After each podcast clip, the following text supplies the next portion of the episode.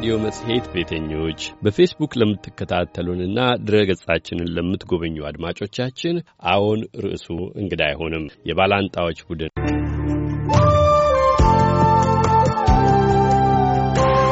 አሁን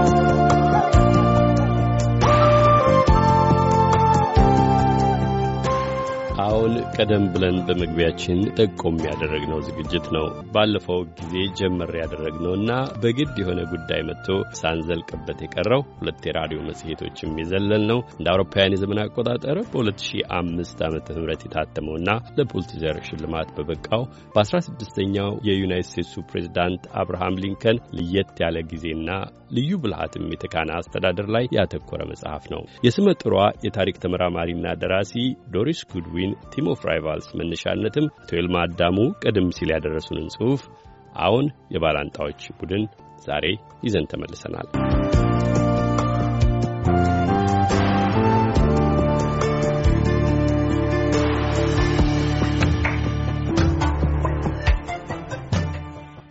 ብሔራዊ አንድነትን የሚፈታተን የሕይወትና የንብረት ጥፋትን የሚያስከትል ጥቁር ደመና ባንዣበበበት በዚያ ቀውጢ ዘመን አብርሃም ሊንከን በፕሬዝደንትነት ተመርጦ ካቢኔ ለማቋቋም ይንደፋደፍ ነበር። እውቀቱም ልምዱም ሁሉም አላቸው የሚባሉት ምሁሮች እርስ በርስ ሲናቆሩ ነበርና ሊንከን ሹልክ ብሎ ፕሬዝዳንት የሆነው በአገሪቱ ውስጥ የጥርጣሬ አየር ሰፈነ። በዚያው ልክም የሊንከን ጣጣ በረከተ። የሕዝቡንና አብረውት የሚሰሩትን ሰዎች አመኔታ በአጭር ጊዜ ውስጥ ማሸነፍ ነበረበት። የበርካታ ተጻራሪ ኃይሎችን የጥቅም ግጭት ማስታረቅ ነበረበት። የእርስ በርስ ጦርነቱ የሚጠይቀውን የሰውና የቁሳቁስ ኃይል ስለ ማግኘቱ እርግጠኛ መሆን ነበረበት። ባሪያዎች ነፃ መውጣት አለባቸው በሚለው ጥያቄ ላይ በራሱ ፓርቲ ውስጥ እንኳን ወጥ የሆነ አመለካከት አልነበረምና ያም እንዲጣጣም ማድረግ ነበረበት። በዲፕሎማሲው ጎራ ደግሞ አውሮፓውያን ሕዝባዊ መንግሥት የሚሉት ነገር እየፈረጠመ መሄዱ ያባናቸው ነበርና ኮንፌዴሬቱን ቢደግፉ የኃይል ሚዛን ወደ ደቡቡ ያጋድላል የሚል ስጋትም ያስጨንቀው ገባ። አሜሪካ እንዲህ ያለ ፈተና ገጥሟት አያውቅም። ጥርጣሬ የነገሰበትና ልጆቿ ሆድና ጀርባ የሆኑበት ጊዜም አልነበረም። በብዙ መስዋዕትነት የተገነባው ብሔራዊ አንድነቷ እንዲህ የተፈተነበት ወቅት አልነበረም። የጠቀስኳቸውንና ሌሎችንም ብዙ ፈተናዎች አልፎ ነው የአብርሃም ሊንከን ቡድን ዛሬ የምናውቃትን የዲሞክራሲ ቀንዲል የሁሉ መጠጊያና መጠለያ የሆነችውን አሜሪካን ያቆየን።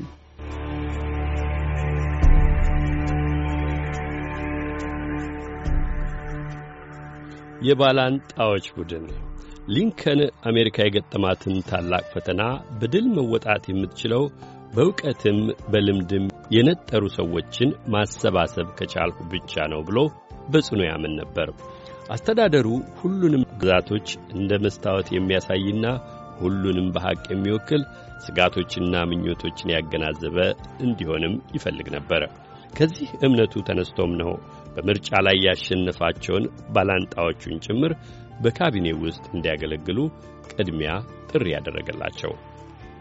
ገና የሽንፈቱ ምሬት ሳይጠፋላቸው አንዳንዶቹ ደግሞ እንደሚንቁት እያወቀ ባላንጣዎቹን አብረውት እንዲሰሩ መጋበዙ የለየለት የዋህነት ነው አሉ የአደባባይ ተቺዎችና ጋዜጠኞች። ሊንከን ታዲያ ለዚህ ጥሩ መልስ ነበረው።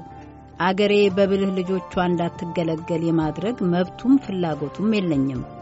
የምርጫው ውድድር በእኔና በተፎካካሪዎቼ መሃል የነበረውን ግንኙነት አላልቶት እንደሁ እንጂ የዜግነት ስራችንንና አንዳችን ለሌላችን ያለንን ከበሬታ ከቶንም ሊያጠፋው አይችልም አላቸው። ሊንከን በራሱም በዜጎቹም ላይ ያለው እምነት ጠንካራ ነበርና ተፎካካሪዎቹን እቤታቸው ድረስ እየሄደ ከማግባባት ወደ ኋላ አላለም። አሜሪካ የገጠማት ፈተና የእያንዳንዳቸውን ዕውቀትና መሥዋዕትነት እንደሚጠይቅ አሳሰባቸው። ጥሪውን ከተቀበሉ ደግሞ በሙሉ ነጻነትና ከሙሉ ድጋፍ ጋር እንደሚሰሩም ቃል ገባላቸው። ዊልያም ሲዋርድን፣ ኤድዋርድ ስታንተንን፣ ሳልመን ቸስን፣ ኤድዋርድ ቤትስን እኚህን የመሰሉ ከባድ ባላንጣዎች አጠገቡ ሳያደርግ መረጋጋትና ድል አጠራጣሪ የሆኑበት ነበርና ሊንከን በጣሙን ነበር የዘየደው። በሳል ታዋቂና ዘርፈ ብዙ ግንኙነት ያላቸውን ፖለቲከኞች በአንድ ካቢኔ ውስጥ ማሰባሰቡም በጣሙን ጠቀመው። የካቢኔው ተቀዳሚ ተግባር ጦርነት እንዲቆምና እርቅ እንዲወርድ የሚያደርጉ ሀሳቦችን በጥልቀትና በድፍረት ማመንጨት ነበር። ከሀገር መገንጠል በመለስ ሊደረጉ የሚችሉ ሰጥቶ መቀበሎችን መመዘን ነበር። የሰላም አማራጮች ፋይዳ ባይሰጡ ደግሞ ጦርነቱ በሰው ኃይል፣ በፋይናንስ፣ በዲፕሎማሲና በሌላው ዘርፍ የሚጠይቀውን አቅም ማጥናትና እንዴትስ እንደሚሰባሰብ ስትራቴጂ ማውጣት ነበር። የሰላም አማራጮች ገዢ ቦታ ይኖራቸው ዘንድ የሊንከን አይነ ልቡና ምንጊዜም ክፍት ነው።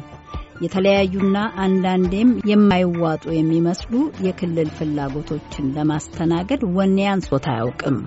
ከሁሉ በፊት ግን እርሱና ባላንጣዎቹ ልብ ለልብ ይገናኙ ዘንድ ምቹ የሥራ አየር መፍጠር የሊንከን ፋንታ ነበር።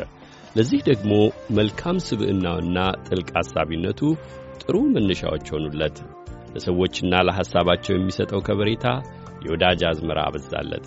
የተወሳሰቡና ውጥረት የሚያስከትሉ አጀንዳዎች ነርቭ ሲነኩ ወዛም ቀልዶቹንና አገራዊ ተምሳሌቶችን ማርገቢያና ማረጋጊያ መሣሪያም አደረጋቸው። ሳይውል ሳያድር ካቢኔውም መገናኛ ብዙሃኑም የሩቁም የቅርቡም በዚህ ሰው ቀና ተፈጥሮና የአመራር ችሎታ ከመማረክ ሌላ አማራጭ አጡ። ትናንት በፉክክርና በጥርጣሬ መጋረጃዎች ተለያይተው የነበሩ ባላንጣዎች በአንድ ሰው ጥረት አስተዋይነትና የማስተባበር ችሎታ አንድ አካል አንድ አምሳል ሆነው አገርና ወገንን በመታደግ ክቡር ሥራ ላይ ተሰማሩ።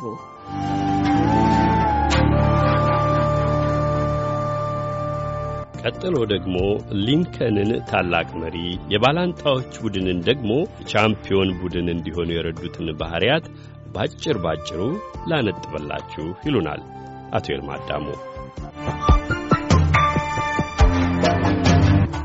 አቶ ይልማ ወጋቸውን አልቋጩም።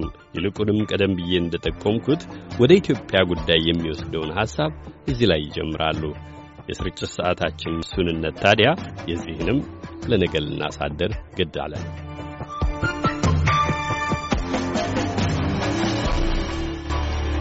ተባባሪን እዚሁ ያለችውን ቆንጅት ታየን ላመስግን። ዛሬ አዲሱ በሌለበት ግሩም አድርገሽ ለማንበብ ተገኝተሽልኛል። አቶ ይልማ እንዳሰቡት አስተካክዬ አንብቤ ያለሁ ብዬ ተስፋ አደርጋለሁ። ካልሆነም ይቅርታ ይደረግ። እንደሚስማሙ አምናለሁ ቆንጅት።